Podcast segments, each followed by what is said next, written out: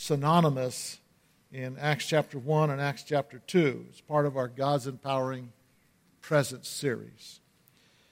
Around the world today, Pentecost is being celebrated. Being celebrated is the fulfillment of prophecy of the end time harvest, that the purposes of God since the beginning of the world, that they will be fulfilled, that disciples from all nations and all nations will hear the gospel of Jesus Christ.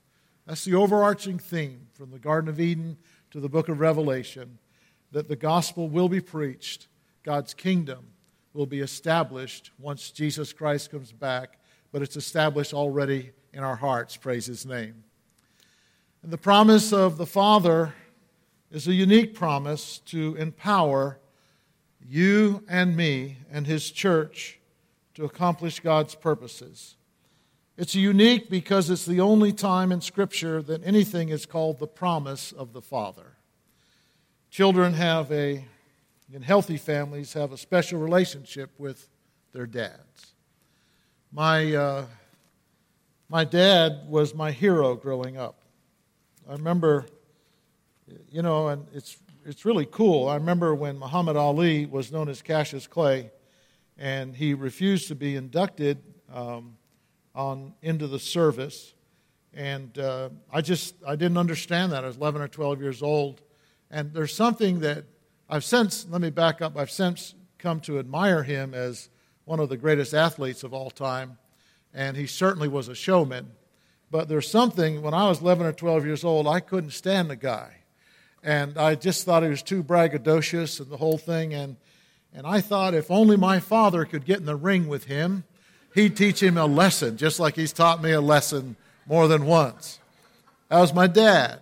I knew somehow that my dad at, at 200 pounds, and that wasn't all lean, hard muscles, and five foot 11, he could take care of business, and he'd teach that man a few things.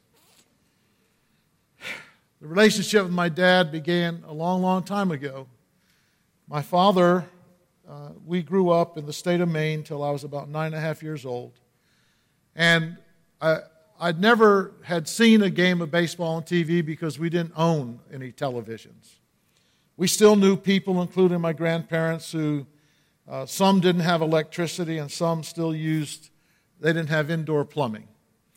And when I went to grade school and they were playing this funny game called baseball, and I was instantly hooked. And I come home and I told my dad, and my dad was a great, I, I don't like to admit this, but he was and is a great Yankees fan. And he has, he has his scrapbooks from, with pictures of the, of the Yankees back in, all the way back to the 1930s. Murderers Row is in there, and I mean Lou Gehrig and all of them. He, I mean, he's absolutely diehard. And, uh, and so I asked my dad if he'd play baseball with me. And dad was pastoring a church, small country church. I'd never seen a game. There was no such thing as Little League. Where we lived, there were more cows than there were people. And I mean that. They outnumbered them probably at least 10 to 1. And so in that churchyard, that stony old gravelly churchyard, my dad got a baseball for me, and we'd play catch. And he'd promised me, because he was bivocational, to raise put food on the table. He worked whatever he could. He worked doing carpenter work, he'd work in the potato fields, whatever he had to, but he'd promise me, and I'd make him promise, Dad, when you come home from work, will you play ball with me? And he would. Every night he'd come home play ball. And, uh, and then he spotted this thing at, at, it wasn't the Kmart, it was some, Elephant Mart or something they used to call it up there, this throwback thing for baseball. You know what I'm talking about. And he bought one for me, and it was absolutely fabulous because I could throw catch all day long to myself. You learn to get along with yourself when there's more cows than people. In fact, the churchyard was surrounded by cows. It's just the way it is, the pasture. And then I told him I, I wanted a baseball bat, and I don't know uh, why, but he didn't buy a baseball bat. It might have been that finances were tight. I do know Later on, we moved to Pennsylvania, we wanted to join the Boy Scouts. We couldn't because it cost $12 for the uniform, and there simply was no money. We wore secondhand shoes and clothes and the whole deal. So my dad got a piece of lumber and he carved it into a baseball bat and gave that to me. And now I remember I was equipped that I could play baseball. And I'd hit that thing and I'd hit it to him. And then we moved to Pennsylvania. We were nine and, I was nine and a half years old. And I'll never forget one of the best presents that I ever received. He went to the Grant how many remember the Grant? Was it five the Grant stores? How many remember those Grant stores? And he bought a baseball glove for me. And I took that baseball glove and I would not let it out of my sight. I slept with it at night. I'd even sleep with my hand in it so it would break in better. I was, I felt thoroughly equipped. And then there's Little League, and I joined the Little League, and I made the cut. There were so many kids that played baseball in Pennsylvania, that even in Little League, you had to make the cut. And I made the cut, and I never played before. And I remember the first time I got up to bat that all of that practice in that gravelly, shaly yard of, of Maine with that hand carved bat paid off, and my first at bat, I hit a sharp line drive to left field, and I got on base. It was the best hit I ever had in my entire life. But my dad had a promise for me, and he equipped me. The scripture says that our Heavenly Father has a promise for you and for me. It's the only thing that He has chosen to call a promise. It's the gift of the Spirit or the baptism in the Holy Spirit. This promise is for you and your children and for those who are far off. It's part of Pentecost is one of the great phenomena of the, of the world since the time of Christ. No other religion has grown like Christianity. From in one century's time, from the 20th century in one century to the dawn of the 21st century, 500 million believers are now classified as being spirit filled, charismatic, or Pentecostal. And in 1996, there were 400, the missiologists tell us, and I like to source things rather than just say things. The best missiologist, David Barrett, was one of them, said that there were 450 million Pentecostals worldwide. Today, 20 years later, there are almost 750 million people who have received the gift of the Spirit, the promise of the Father. Can someone say amen? 750 million people, and the world, the world, listen to me, the world has never seen such a growth of Christianity, even in the days of the early church, when you compare what's happening. We're living in the end times.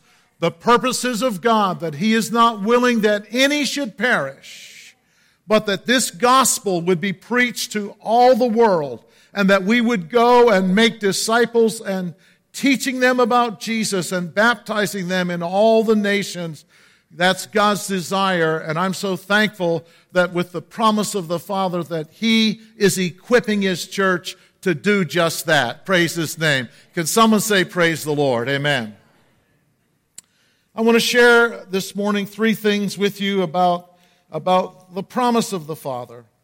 And I understand that, I understand that, that there are different teachings and different doctrines, and I humbly submit this to you, not for your perusal, but for your faith, that your faith will be built. We believe that God's Word teaches the promise of the Father or the baptism in the Holy Spirit is for all believers. It is called the gift of the Spirit and is different from the work of the Spirit at salvation. When the Holy Spirit comes upon us, this promise of the Father, it is a definite work of God after salvation where we are filled and clothed with the Spirit's power to become powerful witnesses of Jesus to exercise the gifts of the Spirit as though Jesus himself were present. In the night that Jesus was betrayed, you can, You can read this beginning in John chapter 13, 13, 14, 15, 16, and 17. In those few short hours, Jesus left to the church, to his disciples, the things that were important. And what he's talked mostly about was the gift of the Spirit that he would send. He said, I have to go so that I can send the Spirit, the advocate, along with you. He said, I have to go so that when the Spirit comes, through me and through the Holy Spirit's power, you will do greater works than what I have done because of the empowering of the Spirit. Are we greater than Jesus? No, we're not greater than Jesus, but we need the empowerment of the Spirit of God to do the works that Jesus has called us to do. Praise His name. And I believe that we are to follow the example of the early followers of Jesus and earnestly seek and prioritize this wonderful gift that's only given to the people of God. Praise His name. One of the wonderful things about it is it's not a proprietary teaching or possession of a denomination. It is for all people everywhere, even to as many as the Lord our God shall call. The first thing I want to share with you this morning in your notes in the program, and I, I I just encourage you and urge you if you would take notes this morning and you can fill them in and then in your devotions this week that as you pray that you just go over and these and that you meditate upon them. So the first thing is this it is the promise of the Father Acts chapter 1 verses 4 through 8. Jesus had gathered them together. He was about to go up into heaven and they didn't know it.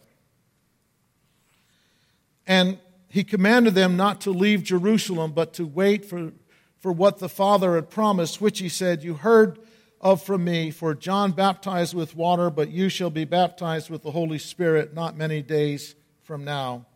And so when they had come together, they were asking him, saying, Lord, is it at this time you are restoring the kingdom to Israel? And he said to them, It is not for you to know the times or epochs which the Father has fixed by his own authority and I thought, how many times have I heard in my adult lifetime people who have fixed the second coming of Jesus Christ? How many know what I'm talking about?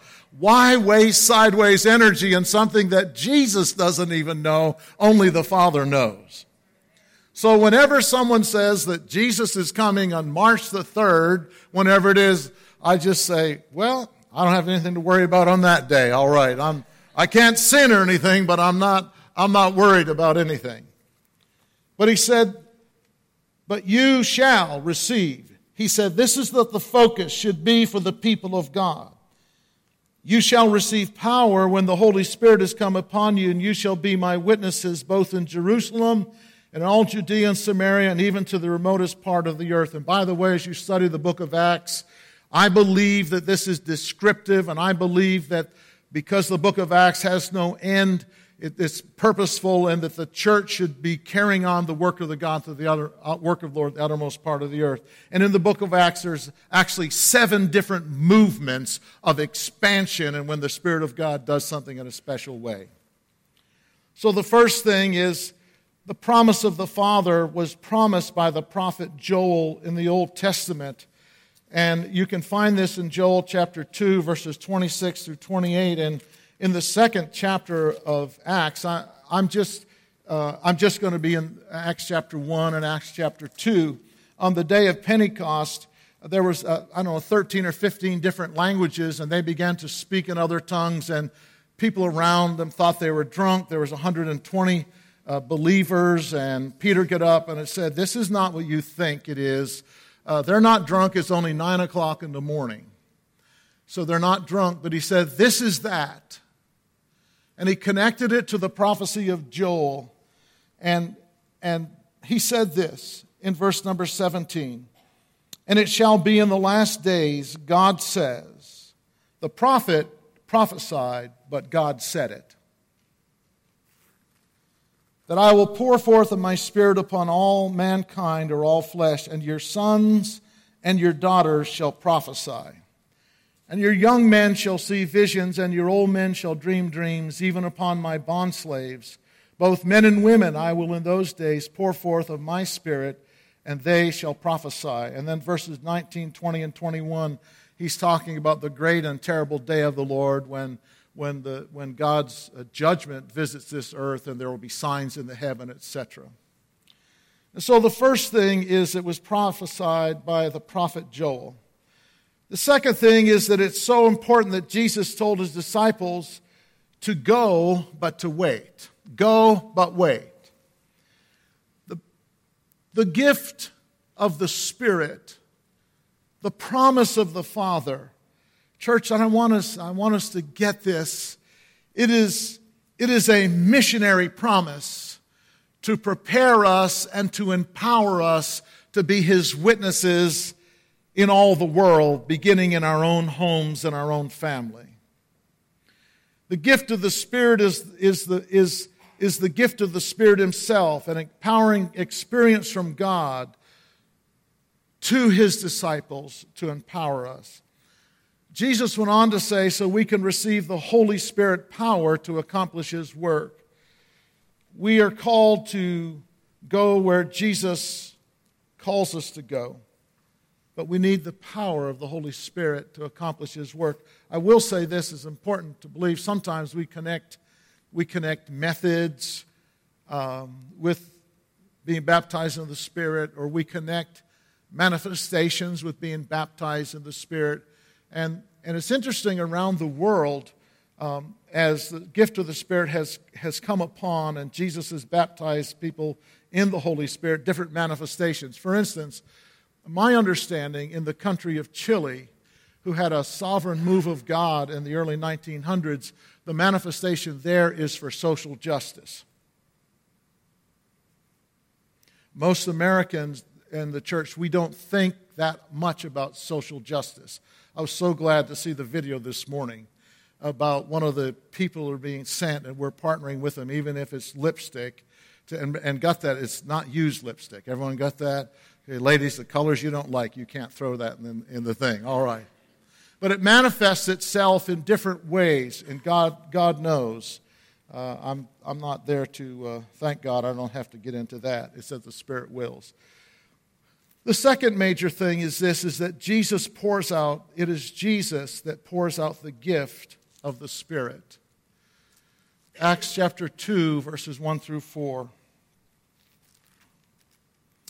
When the day of Pentecost had come, they were all together in one place.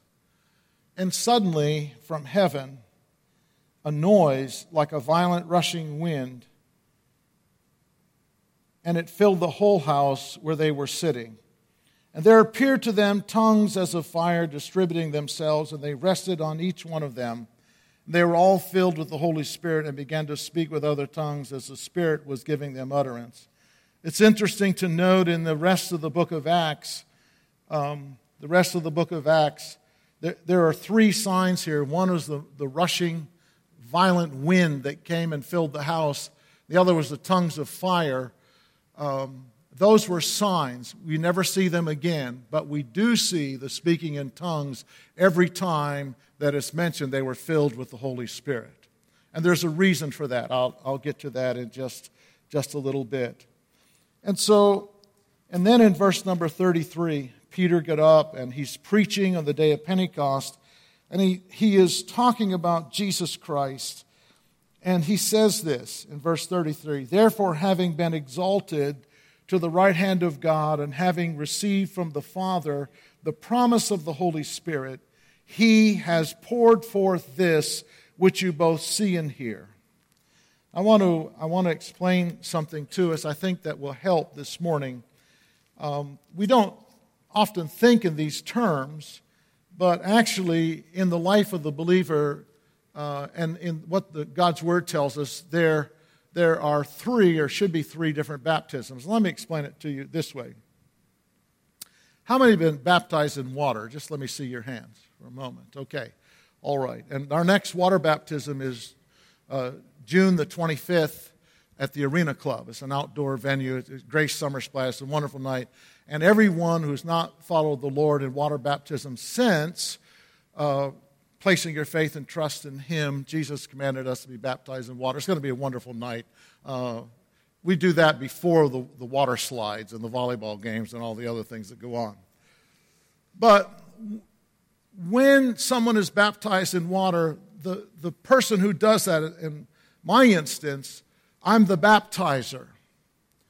And you come and you, we, we baptize by immersion. And, and if you've been baptized in immersion, how many know there's just a moment that's a little bit scary? How many know that? When, in other words, you, you have to rely on this person and, and we, you know, we actually give a class like, like how to hold yourself. And, uh, and the reason, most people are scared, so I don't have to, we don't have to tell them to hold tight. They're scared anyway. So it gives me a good handle. That's what I'm getting at. So, but I hold you like this, and, and I take your arm, and I say, Upon your profession of faith, I baptize you in the name of the Father, the Son, and the Holy Spirit, and you surrender and you go under the water you're baptized in, and certainly you're baptized with, and you rise as a witness that you've been buried to Christ, and you're following Him in newness of life. It's absolutely wonderful.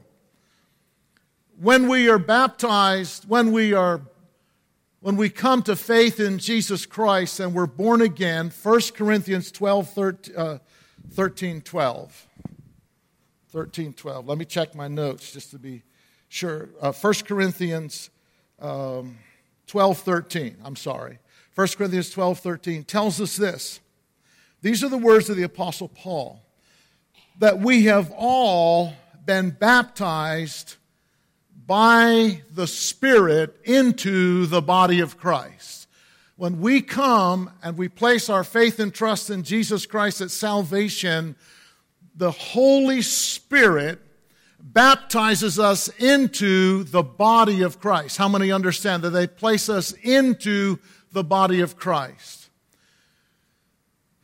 In the gift of the Father, the promise of the Father, the gift of the Spirit, Peter says that he has poured this out. Jesus Christ is the baptizer. He takes you and me and he baptizes us into the Spirit of God in and with. He pours it out in our lives so that we are filled and empowered and clothed with this dunamis from on high, this power from on high. Praise his name. Does that help you understand what baptism is? Uh, well, thank you. Yeah. All right. It's a gift after salvation that opens up new horizons in God. It enlarges our heart and faith, faith to do works for Him. I was, uh, we, we were down at, at North Fulton Avenue. And, and honest, that's a place for a lot of people, if, if you're driving by, you hear automatic doors locks just click, click.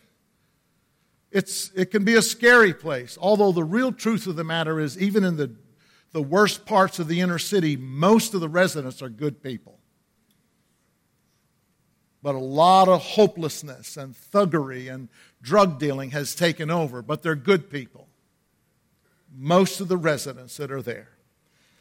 And so, as we were there and, and we came upon the, the building that we're going to work in, and I'm so grateful. Uh, so many of, of the ones that were with us that day from Grace were young men, young men who just love the Lord with all their hearts. We're working, there's about 35 people, but I thought to myself, this is the, this is the gates of hell.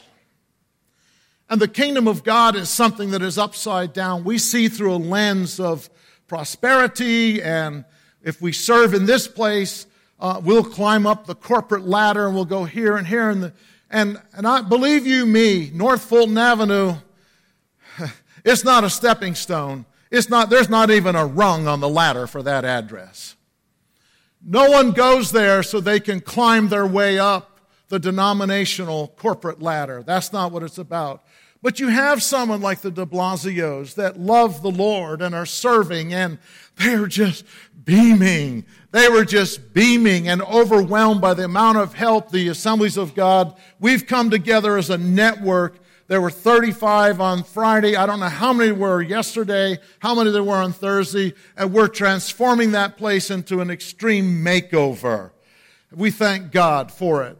it opens us up to new realms to say, Lord, I'll go where you want me to go. I'll say what you want me to say. I'll do what you want me to do. So many of you know the story that when Chris and I, when we came to plant this church, I even, I, when, when we came, we were very established in Western Pennsylvania, and I, I, I don't need to less than regale you with any type of accomplishments, but I was 39 and four daughters showing up from age 4 to 14, and even some people in our own networks they're looking at me like, what's wrong with you? You must be leaving something behind. No one moves from another state with the promise of nothing to start something. Something, come on now, what are you, are you hiding something? Did you get run out of town or whatever? No, I was not run out of town, but I was called by God to go to a place that God has put in my heart. And the baptism in the Holy Spirit enlarges our heart so that we will take risk for God and say, Lord, I'm willing to go. When He says, Who will go for me? We say, Lord, here I am, send me. Praise His name. It's accompanied, it is accompanied with speaking in other tongues. It's not to be a point of pride. Some say, well, I got my heavenly language and this, that, and the other. But what the gift of or what the speaking in other tongues is about, the Bible's very clear. It is a missionary sign that we are empowered to witness for Jesus. Praise God. It does give to us a heavenly language, and that's why the Spirit, the Scripture says we can build ourselves up in the faith, praying in the Spirit. Because when we pray with the Spirit, we pray with tongue, our minds are bypassed our, the Bible, our minds become unfruitful, and God goes directly to the heart of our matter, and we can pray to God in a language, it's a heavenly language that is not understood by the enemy of our soul. It opens up a new horizon for us. There. You don't have to worry about it anymore, and neither do I. but it's also a gateway to the power and vocal gifts of the Spirit. 1 Corinthians 12, 8 through 11. These are the, the, there's several lists of the gifts of the Spirit, but these are called vocal gifts and power gifts of healing and miracles and prophecy and tongues and interpretation, wisdom and knowledge. It's, I've often said if, I, if I'm sick and I'm going to be prayed for for healing, I want to be prayed for by people who believe that God heals today. How about you? I don't want to be prayed for by some high profile people in the United States who have wonderful teachings, except when it comes to the gifts of the Spirit, and they just get, my goodness, like their fangs come out. God doesn't heal anymore. It's all psychosomatic. The worst form of scholarship. God has healed my body. God has healed this body, my body. It's not psychosomatic. God has physically healed me. God has healed people in this congregation who are living proof of a loving God. Praise His name. My question is, why are you so angry when someone gets healed? Does it upset your little belief? That you've worked so hard on.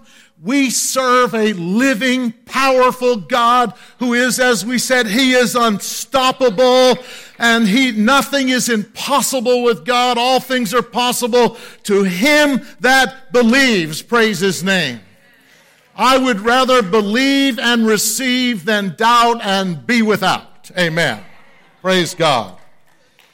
God's promise is for you, the third major thing is for you and all believers. Peter concluded his message in Acts chapter 2, verse 37. Now, when they heard this, they were pierced to the heart and said to Peter and the rest of the apostles, Brethren, what shall we do? Peter said to them, Repent and let each one of you be baptized in the name of Jesus Christ for the forgiveness of your sins. You shall receive the gift of the Holy Spirit, for the promises for you and your children for all who are far off, as many as the Lord our God shall call to himself. And Daniel, I'm going to have the band come if you would.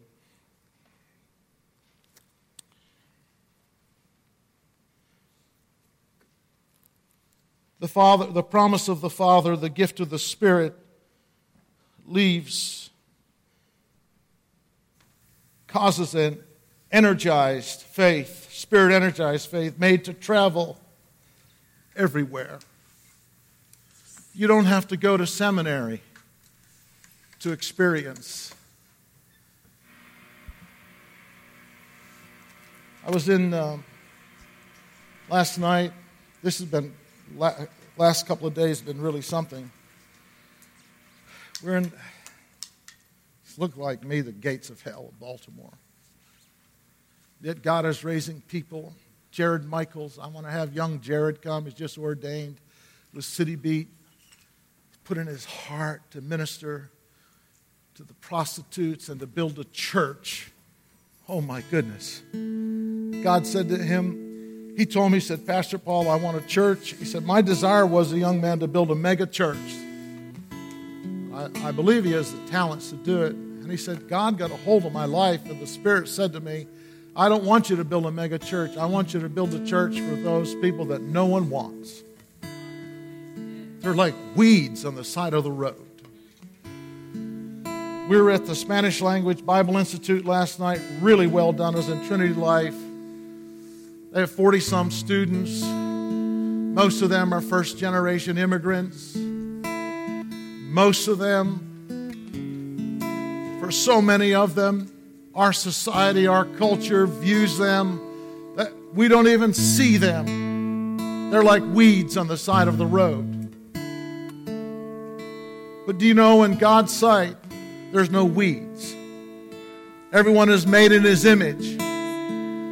Do you know that I read an article in the National Geographic a few years back that Pentecost has so invaded the Amazon that up and down the Amazon River, and this was 20 some years ago, there were 20 million Assembly of God believers, 20 million in one country, let alone all the others of them that are going on. There's 25 million now. They did an article and they said there's two religions that are driving this huge Central American country. One is Catholicism, and the other was the Assemblies of God. In every remote village, there'd be a there'd be a Catholic church and there'd be an Assembly of God church. This gospel will be preached. This is something that's happened since the turn of the century. And so it's made to travel everywhere. And I looked at those first generation immigrants, and the whole service was in Spanish. And I didn't understand a whole lot, but I certainly understood the Spirit. And I've met some of them and I've talked with them through an interpreter. Do you know that they come together every Monday night and they study until 10:30. Some drive in from Pennsylvania, and I've talked with some of them that because they don't have an education, they work with their hands and they get they go there till 10:30, then they drive back to Washington D.C. and they're up at 3:30 the next morning to go clean offices for the prevailing culture. 4 years it's taken them four years. And this is a religion that's made to travel everywhere. Harvey Cox from Harvard wrote a book called, called Fire from Heaven Reshaping of Spirituality in the 21st Century. And they've come to the conclusion that at the present curve and rate, we can hold on to our doctrines and our traditions, and we can deny that God is unstoppable and that God heals and that God works in power anymore while this world goes to hell in a handbasket. But they, he has concluded, and many scholars have concluded, honest scholars, that unless we have an infusion of the Spirit of God, we cannot fulfill the Great Commission. But in our lifetime, we're seeing this gospel explode around the world by people who say, Yes, Lord, I want what you have for me. That's the big picture. In Acts, every time the Spirit of God was poured out on a group, all are baptized. All are baptized. In Acts chapter 2 that we've read, 8 14 through 17, you can read that. They received the word of God, but the church sent up the apostles and said, Have you received the gift of the Spirit since you believe? They said, No, we, we don't know. And they laid hands on them and they began to, they were all filled. Acts 10 44 through 48. At Cornelius' house to the Gentiles, Peter said, He said, While I was preaching the word of God and they received it, they received it by faith. They also began to, the Spirit fell on them just like us at the beginning, and they all spoke in tongues, and we heard them. Acts 19, verses 1 through 6 in Ephesus. Paul went up to Ephesus.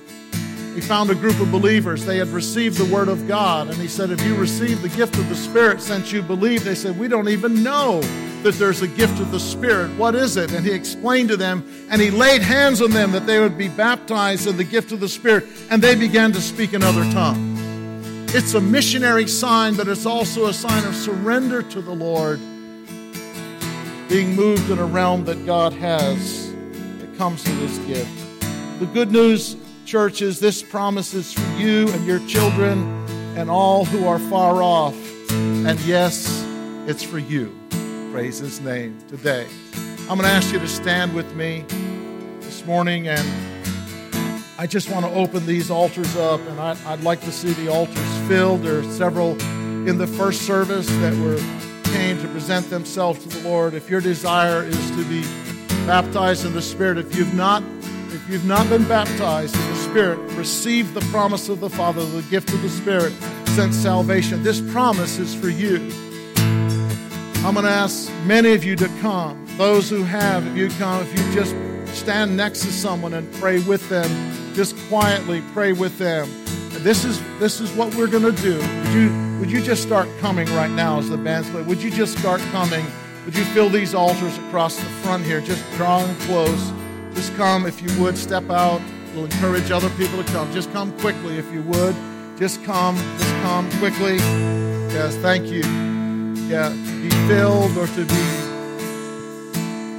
refilled with the Spirit. And I want you to come up close if you would. Come up close. Just come. There's three things. Number one is to ask in faith. Lord, you've promised this. And by faith, I you said if we ask, you'll give. Secondly, Lord, is to receive. Say, Lord, I receive by faith. I receive by faith. Jesus, would you pour out on my life what our Heavenly Father's promised? And the third is begin to speak by faith. What I found in my own life is I just begin to worship Jesus, just begin to love the Lord, say, I want you, I love you, Lord, I love you, Lord. I surrender my life to you. I want you more than anything else. What happens is that you'll just you'll find that your words aren't adequate to begin to praise God. And and and you'll find that even, perhaps even with stammering lips or tongue you just it's okay. It, God's doing a work. And you just speak in faith is all it is. You just speak in faith. Let God have his way in our heart. Praise his name. Amen. Just begin to love the Lord right now as the band plays and focus on Jesus. Thank you. Thank you Lord. Thank you God